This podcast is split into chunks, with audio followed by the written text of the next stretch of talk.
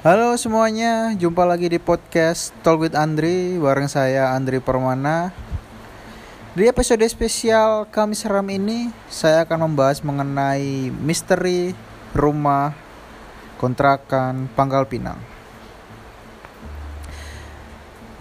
Cerita ini adalah cerita asli dari saya yang mengalami dan juga teman saya. Mungkin di episode depan saya akan uh, memvalidasi cerita ini juga ke teman saya. Tapi di episode kali ini khusus hanya versi dari saya. Nah, ceritanya bermula dari dua ribu tujuh belas akhir, di bulan Oktober atau November, Oktober akhir mungkin. Awalnya itu saya, oh ya, uh, ini kan di Pangkal Pinang tapi uh, saya asli dari Klaten. Saya ini uh, siswa S M K pada tahun tersebut yang sedang melaksanakan magang di uh, wilayah Sumatera Utara, eh bukan Sumatera Utara, di Sumatera Selatan, di bagian maintenance tower B T S gitu, salah satu perusahaan swasta lah. Ceritanya saya berangkat pada bulan Juli dua ribu tujuh belas. Berawal dari situ, saya magang, saya kira hanya di wilayah Sumatera Selatan saja atau di Palembang saja mungkin. Karena di awal juga dibilangnya saya akan magang di Palembang. Dari sudut pandang saya, Palembang itu ya cuman Palembang gitu loh. Enggak semuanya. Ternyata di Sumatera Selatan itu rata-rata wilayah, walaupun nama wilayahnya bukan Palembang, tapi mereka ketika sudah bukan sudah ya, ketika di luar Sumatera Selatan, mereka bilangnya dari Palembang gitu, walaupun sebenarnya bukan dari kota Palembang. Singkat cerita, saya magang sekitar tiga bulan. Magang itu saya keliling lah, keliling Sumatera Selatan. Mulai dari Palembang, Prabumulih, Muara Enim, Ogan Komering Ulu, Ogan Komering Ilir, dan lain-lain, dan daerah lain juga. Setelah itu, karena saya kan uh, berawal dari satu tim berisi tiga orang, satu pem, satu pembimbing lapangan, dua anak magang. Nah, karena di, bisa dibilang tim saya ini paling aktif, yang hampir setiap hari bekerja, karena di sistem perusahaan perusahaan uh, tower tersebut tersebut. Um, Karena sistem perusahaan, karena sistem kerja di perusahaan tower tersebut uh, mengharuskan bekerja nggak nggak hampir setiap hari sih, tapi kalau bisa setiap hari ya setiap hari, karena juga sifatnya um, apa ya, project gitu loh, project dari vendor gitu yang harus diselesaikan. Karena itu juga kita hampir setiap hari bekerja. Karena dengan bekerja itu pembimbing saya waktu itu diberi uang jalan gitu. Uang jalan sekitar satu juta sekali. Pokoknya sekali minta itu dikasih satu juta gitu. Jadi habis minta, habis minta. Kadang ada sisa, sebenarnya sisa juga bisa buat makan gitu. Makan-makan gitu, tapi ya ya dibuat yang lain lah, keperluan lain kayak kesehatan gitu. Singkat cerita, karena terlalu aktif, salah satu dari tim saya diminta tim baru. Kebetulan ada tim baru, dia datang sekitar bulan Agustus atau enggak September. Agustus September itu baru dibentuk itu timnya. Dan itu itu sebenarnya salah satunya juga Uh, karyawan asli situ yang sebenarnya bukan di bagian kita nyebutnya itu tim support, bukan maintenance. Karena maintenance maintenance itu beda lagi. Karena yang tim support itu lebih ke karyawan project manajernya, bukan karyawan perusahaan. Nah, kita juga ikutnya di karyawan um, project manajernya. Jadi untuk membantu seperti itu. Singkat cerita, salah satu dari kita diminta, salah satu dari anak magang, untuk ke Bangka. Oh iya, sebelumnya ada yang di Bangka dulu. Sebelumnya ada um, dua, dua tim kalau nggak salah. Dua tim termasuk dua anak magang, teman, yaitu teman saya sendiri yang mungkin di episode depan uh, saya akan memvalidasi cerita ini juga ke mereka. Nah, uh, dari cerita mereka berdua itu, mereka di Bangka sekitar hampir satu bulan di sana untuk menyelesaikan tugasnya, tugas dari vendor tersebut. Nah, karena di sana juga sangat banyak pekerjaan yang harus diselesaikan dan hanya di, tidak dibatasin waktu, tapi mereka hanya menyelesaikan yang uh, poinnya sedikit seperti itu. Dan itu ada sekitar tiga tower atau enggak empat tower yang pekerjaannya tuh sangat banyak. Ada yang uh, lebih dari seratus poin kalau nggak salah. Ada yang bahkan ada yang sampai tiga ratus poin. Itu pekerjaannya juga lumayan susah juga kadang. Bukan kadang ya. Pekerjaannya susah juga karena ada yang mengganti mengganti besi kalau nggak salah di sana. Nah, singkat cerita, mereka sudah pulang. pulang ke Palembang.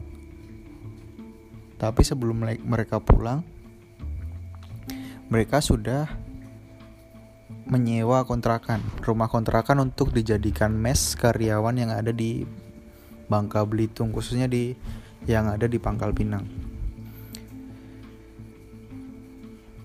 Setelah uh, sekitar satu minggu atau bahkan dua minggu mereka menempati kontrakan tersebut karena Uh, lambat laun mereka merasa tidak enak tinggal di rumah karyawan di Bangka tersebut, sehingga mereka uh, mau nggak mau harus menyewa kontrakan. Nah, disitulah cerita bermula. Mereka pulang tanpa memberitahukan apa-apa.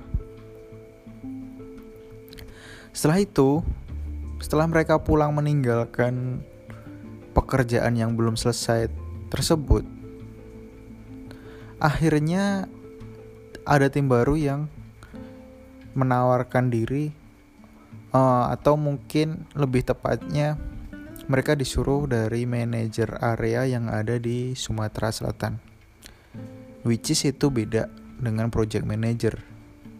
uh, jadi jadi tuh uh, di sana ada karyawan project manager, ada juga karyawan yang dibawa oleh manajer area Sumatera Selatan. Nah, untuk yang project manager itu biasanya nggak biasanya rata-rata memang orang Jawa semua yang dibawa. Kalau yang manajer dari Palembang, area Palembang atau area Sumatera Selatan dan Bangka Belitung, itu ada satu yang Uh, orang Jawa dan juga luar daerah, karena memang pro, uh, manajer area Sumatera Selatan dan Bangka Belitung itu asli Prabumulih atau bisa disebut Palembang. Di sana juga nyebutnya Palembang juga. Singkat cerita, salah satu dari tim saya diminta. Kebetulan yang diminta itu anak magang karena pembimbing saya sudah pasti memegang penuh di Sumatera Selatan. Um, sebelum memutuskan saya yang kesana, sebetulnya rela nggak rela gitu pembimbing saya kalau saya dipindah, saya ataupun teman saya yang satu tim itu. Jadi waktu itu juga ada kayak pemilihan gitu, pemilihan siapa yang ikut ke Bangka Belitung. Nah kebetulan karena saya orangnya dulu rese banget di sana, dipilihlah saya dan saya oleh teman-teman teman-teman saya yang lain gitu. Di akhir enggak di awal Oktober. Awal Oktober atau di akhir September gitu. Saya berangkat bersama tim baru tersebut. Berangkat sekitar pukul pagi kalau nggak salah, pagi berangkat sampai pelabuhan itu siang siang sampai pelabuhan di Bangka Belitung itu sekitar sore menuju malam, sore menuju maghrib lah, petang gitu. Di sana kita nggak langsung ke kontrakan karena kita langsung mengerjakan Uh, pekerjaan yang ada di dekat pelabuhan tersebut. Itu sekitar seratus sampai dua ratus poin kalau nggak salah. Bahkan kita sampai menginap atau menyewa di rumah warga yang sehari itu wah, lumayan mahal banget di sana. Sehari hampir seratus sampai dua ratus gitu, padahal di rumah tidurnya juga di lantai gitu. Kenapa nggak cari tempat yang bagus saja sekalian? Pikirku di sana seperti itu. Kita tinggal di sana sekitar tiga minggu sambil menyelesaikan pekerjaan yang ada di tower tersebut. Setelah selesai mengerjakan di site tersebut, kita lanjut mengerjakan di site yang dekat-dekat dengan ibu kota Bangka Belitung, yaitu di Pangkal Pinang. Karena di sana juga ada mesnya atau kontrakan yang sebelumnya sudah disewa oleh uh, teman saya sebelumnya atau tim dari teman saya yang sebelumnya ke Bangka Bangka Belitung. Mereka ke Belitung dan di sisi lain saya nggak nggak kesana karena emang nggak ada. Nggak ada biaya dan juga nggak ada yang mau juga diajak ke sana. Karena tim saya yang di sana juga lumayan rese juga, susah dikasih tahu. Padahal kan saya terhitung tahu gitu, lebih tahu dari mereka. Singkat cerita, sampailah kita ke kontrakan. Satu hari dua hari kita nggak ada apa-apa. Gak ada yang merasa, gak ada yang aneh gitu. Kita dikontrakan sembari mengerjakan tugas yang ada di job list kita, sembari membantu pekerjaan teman-teman yang ada di Bangka Belitung atau karyawan yang ada di Bangka Belitung. Karena memang tugas tim support tidak hanya menyelesaikan tugas maintenance tower, tetapi juga membantu maintenance yang ada di site juga, which is itu adalah pekerjaan maintenance-nya karyawan karyawan perusahaan, bukan karyawan dari project manager atau manager seperti itu. Setelah itu saya karena terlalu terlalu apa ya istilahnya, sebel gitu ya, mungkin sebel banget mungkin saya waktu itu sama tim yang baru ini, baru dan agak sok tahu ini. Karena mereka tuh mengerja ngerjainnya juga nggak sesuai gitu, nggak sesuai prosedur yang harusnya bener-bener di dikuatin atau dikencengin bautnya gitu, baut di towernya, tapi mereka hanya memfoto aja tapi nggak ada pengencangan sama sekali. Dan itu oke okay. Di hari itu mereka bisa bilang oke, okay, tetapi itu bakal jadi pekerjaan untuk di masa depan gitu. Jadi bakal nyebabin masalah baru gitu di masa depan. Karena saya juga rese waktu itu, akhirnya saya ditinggalin di kontrakan selama lima hari. Lima hari itu saya di kontrakan sendiri, gak ada temen. Oh enggak, di lima hari itu ternyata ada ada temen di hari keempat ke lima kalau gak salah. Di uh, oh iya di lima hari itu mereka pulang tapi malam, malam jam-jam sepuluh gitu, waktunya istirahat, langsung istirahat mereka. Di hari pertama saya sendiri gak ada hal-hal yang aneh, gak ada sama sekali hal-hal yang aneh. Saya melakukan hal-hal yang biasa, gak ada yang dianehkan gitu. Nah ceritanya rumah itu berbentuk eh rumah-rumah Jawa gitulah, rumah-rumah joglo gitu, tapi bukan joglo yang bener-bener joglonya orang Jawa gitu ya, rumah-rumah simple gitu. Di sana ukurannya paling sekitar um, lima kali tujuh atau enggak ya tujuh kali sepuluh gitulah. Enggak gede banget juga, enggak kecil banget sih. Rumah sederhana gitulah.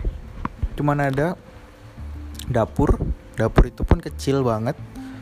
Ada ruang tengah, ruang tengah juga termasuk ruang buat tamu, nonton, nonton T V juga. Ada kamar mandi kecil, ada gudang juga kecil, paling ukurannya cuman dua kali dua gitu. Ada kamar tidur satu, kamar tidur satu ukuran dua kali tiga ya paling. Pokoknya sekitar dua kali tiga gitulah. Ya kecil banget rumahnya, enggak gede-gede banget. Di hari kedua baru ada kejadian yang aneh yang saya alami. Enggak di malam hari, enggak di pagi buta, enggak di pagi-pagi buta gitu. Tapi di sore hari, saya lagi enak nonton T V sambil main H P, karena nggak ada kerjaan juga waktu itu, sambil nonton YouTube. Di sana juga nggak ada WiFi, jadi saya beli kuota sendiri di sana. Nonton T V sambil YouTube itu, jadi T V T V saya hidupin tapi fokus saya ke H P. Remote nggak ada, otomatis karena saya fokusnya ke YouTube. Itu hanya buat nemenin do, nemenin aja gitu. Ketika saya nonton YouTube, tiba-tiba T V-nya mati sendiri. Nggak ada angin, nggak ada hujan, mati sendiri. Oke, mungkin ada yang rusak di T V-nya, mati. Setelah saya lihat lagi, itu T V-nya mati. Tapi setelah mati itu, T V-nya hidup lagi. Remote-nya nggak ada yang megang. Di situ nggak ada orang. Anak kecil pun nggak ada. Biasanya ada anak kecil yang main di situ, tapi waktu itu nggak ada. Saya pikir makai H P yang model Xiaomi yang bisa buat remote. Setelah saya pikir-pikir lagi, makai H P Xiaomi yang ada remote juga nggak bakal bisa, karena itu T V lama banget dan mereknya bukan merek yang terkenal. Apalagi itu T V tabung. Di waktu itu saya sih nggak nggak berpikir yang aneh-aneh ya, karena Karena prinsip saya, kalau saya mikir aneh-aneh, kalau saya mikirnya itu makhluk, makhluk selain makhluk yang bisa kita lihat gitu, bakal beneran ada gitu. Ini saya berpikir logis saja, mungkin T V-nya rusak gitu, mungkin ada yang mainin. Tapi ternyata memang ya nggak bisa dijelasin pakai logika juga. Tapi tetap tetap saya pikirnya positif karena posisi saya sendiri sampai jam sepuluh malam sebelum uh, tim saya pulang gitu. Oke, itu di hari pertama kejadiannya cuma T V. Di hari ketiga itu saya masih sendiri. Oh, saya kira udah selesai masalah T V. T V udah T V saya kira udah ah udahlah kayaknya udah udah normal lagi, nggak ada masalah kayak biasa. Justru itu kejadian di malam hari. Di malam hari saya tel T V sambil YouTube lagi, karena saya saya nggak nggak pernah tidur di tempat atau di ruang tidur. Saya selalu tidur di uh, ruang tengah yang ada T V-nya tersebut. Saya tidur di sana terus, jadinya pagi, siang, sore saya di sana. Dan karena resenya tim saya juga, saya di sana cuma bisa makan mie. Jadi ke dapur masak cuman masak mie gitu. Kadang karena di dapur nggak ada gas, di sana cuman cuman deket sama warung. Warung makan itu jauh, jauh banget. Nggak ada motor lagi kan, nggak ditinggalin motor. Masaknya di dapur, karena dapur nggak ada gas, saya masaknya pakai air galon tapi yang panas, ditaruh di dalam plastik. Ya mungkin itu nggak sehat ya, tapi karena memang terpaksa. Ya saya yang ngelakuin hal seperti itu. Nah, di malam hari tersebut saya lagi-lagi melakukan hal-hal yang biasanya saya lakukan, nonton T V sambil YouTube. Oke, okay. Nonton T V sambil YouTube, saya kira udah nggak ada masalah di hari ketiga. Ternyata lagi-lagi T V-nya mati. Tapi ini mati aja, nggak sambil hidup lagi. Jadi saya berpikir itu rusak. Udah, ini paling T V-nya rusak di hari ketiga tersebut, karena efek dari hari kemarin, hari kedua yang T V-nya mati terus hidup lagi. Lagi-lagi uh, T V-nya ternyata nggak rusak, masih bisa dihidupin pakai remote. Setelah itu kurang lebih satu jam, sekitar setelah tadi jam tujuh delapan, mungkin sekitar jam setengah sembilan sampai jam sembilanan gitu ya, yang dimana uh, tim saya belum pulang, nggak tahu pas, pasti pulangnya jam sepuluh malam, nggak tahu kemana dulu. Ada suara dari kamar mandi. Ada pintu yang dibanting. Pintunya itu dari seng, jadi kalau dibanting itu kencang banget. Kalau dibanting, wah oh, udah denger satu rumah. Nah itu ada suara kamar ma- pintu kamar mandi yang dibanting. Di sisi lain, di daerah sekitar itu nggak ada angin, sama sekali nggak ada angin. Kondisinya juga sangat panas banget. Saya nggak pakai kipas tapi tetap panas. Kan di sana juga nggak ada kipasnya. Setelah itu saya cek ada apa di sana. Ternyata emang nggak ada apa-apa. Saya pikir itu pintu kamar mandi rumah sebelah. Tapi ternyata itu memang pintu kamar mandi dari rumah tersebut. Yang ternyata ya masih ada bekas kayak kebanting gitu loh, masih gerak gitu. Itu posisinya uh, dari kamar tengah ke kamar mandi itu bisa dilihat, gak ada pintunya, jadi gak ada penghalang gitu.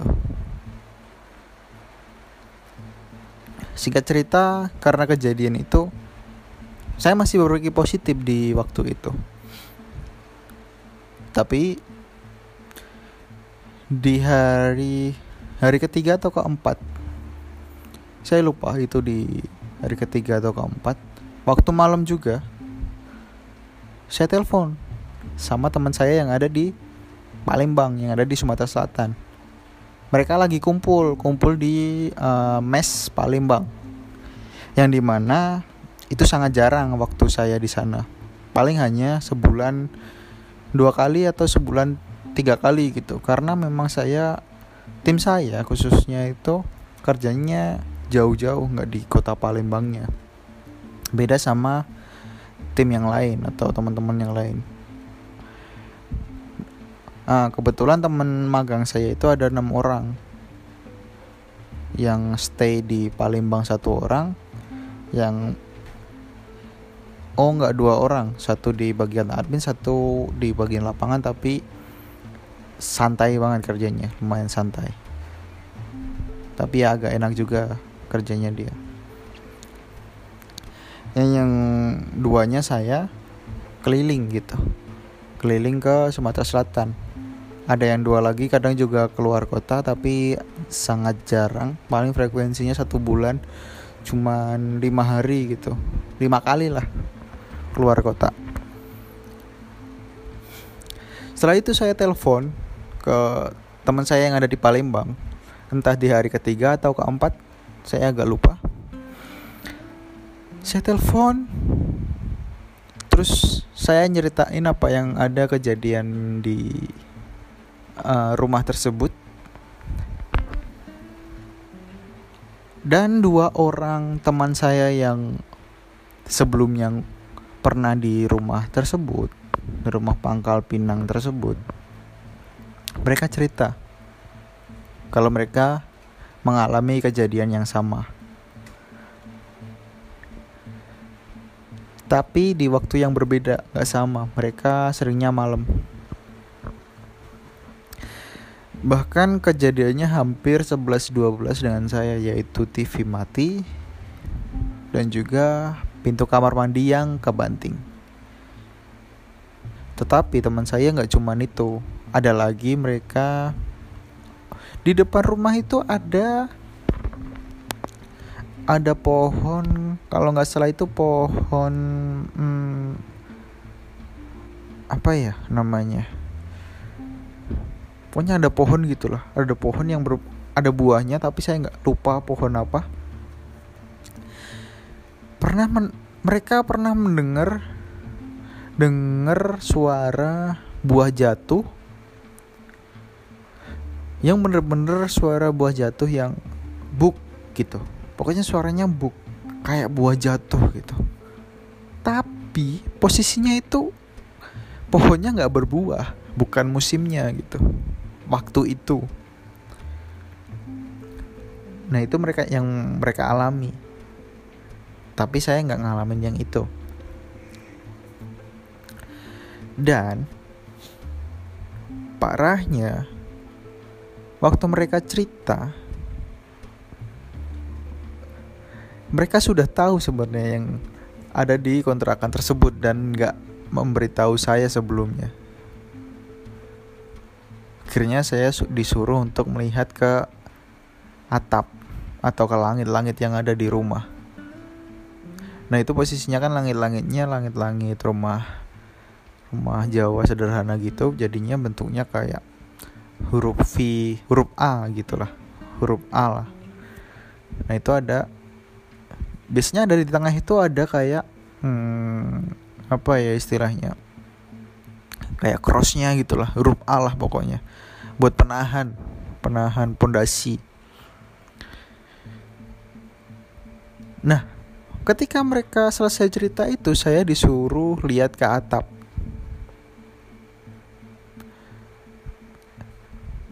Tebak apa? Ada tali. Ada tali bekas buat gantung diri. Kata mereka, kata teman saya, rumah itu adalah rumah bekas orang gantung diri. Dan juga di depan rumah itu ada gundukan tanah Yang saya kira itu hanya gundukan tanah biasa, ternyata kata warga sekitar, kata warga sekitar yang saya dengar tapi nggak langsung dari warga sekitar, tetapi dari teman saya yang menceritakan hal tersebut. Kata teman saya itu adalah tuh kuburan anak kecil. Teman saya dapat informasi dari warga sekitar, tapi bukan warga bener-bener warga uh, yang tahu gitu, cuman dari anak kecil. Yang dimana anak kecil itu gak mungkin bohong karena mereka masih kecil. Bukan anak kecil yang bandel gitu loh. Saya juga ngeliatin mereka kadang main di sore hari gitu. Nah, karena hal tersebut, semua yang saya ceritain, semua yang salah saya alamin, yang dan mereka tahu, itu bisa relate karena hal-hal tersebut. Yang saya kira hanya T V-nya error, yang saya kira pintu kamar mandinya rusak, ternyata memang ada hal-hal di luar nalar yang ada di rumah tersebut. Mungkin mereka gak suka dengan cara saya yang uh, berlebih gitu. Mungkin ya, mungkin gak suka dengan saya yang nyetel musik lumayan kenceng gitu. Tapi di rumah tersebut saya kira gak, karena saya gak terlalu takut gitu di sana. Itu gak, gak serem, tapi menurut teman saya itu serem gitu. Singkat cerita, saya pulang meninggalkan rumah tersebut. Gak ada gangguan apa-apa. Setelah saya sampai di mes Palembang dan kumpul bareng mereka, saya baru tahu saya ternyata juga diprank oleh mereka. Mereka sudah tahu, dan yang lima orang selain saya mereka sudah tahu yang ada di rumah tersebut, dan saya dijadiin kayak bahan untuk tertawaan mereka. Seperti itu. Tapi saya bersyukur gak ada hal-hal yang mengikuti saya sampai sekarang, atau hal-hal aneh yang ada, hal-hal aneh yang dari Pangkal Pinang gak ikut ke saya. Nah, menurut saya rumah itu lumayan serem untuk orang yang takut, tapi sangat menyenangkan untuk orang yang gak takut, karena itu bisa menjadi pengalaman yang seru gitu.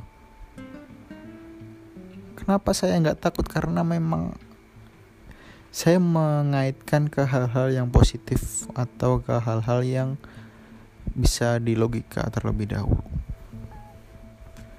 Kesimpulannya, misteri rumah kontrakan Pangkal Pinang adalah seram. Sesuai dengan nama episode kali ini, kami seram. Nah, mungkin itu saja yang bisa saya ceritakan di episode kami seram ini.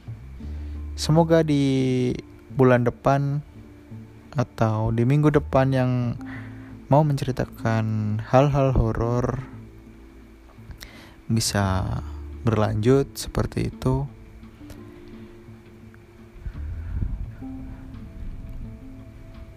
Baik, sampai ketemu lagi di episode selanjutnya di podcast Talk with Andri bersama saya Andri Permana, and see you, stay healthy, and goodbye.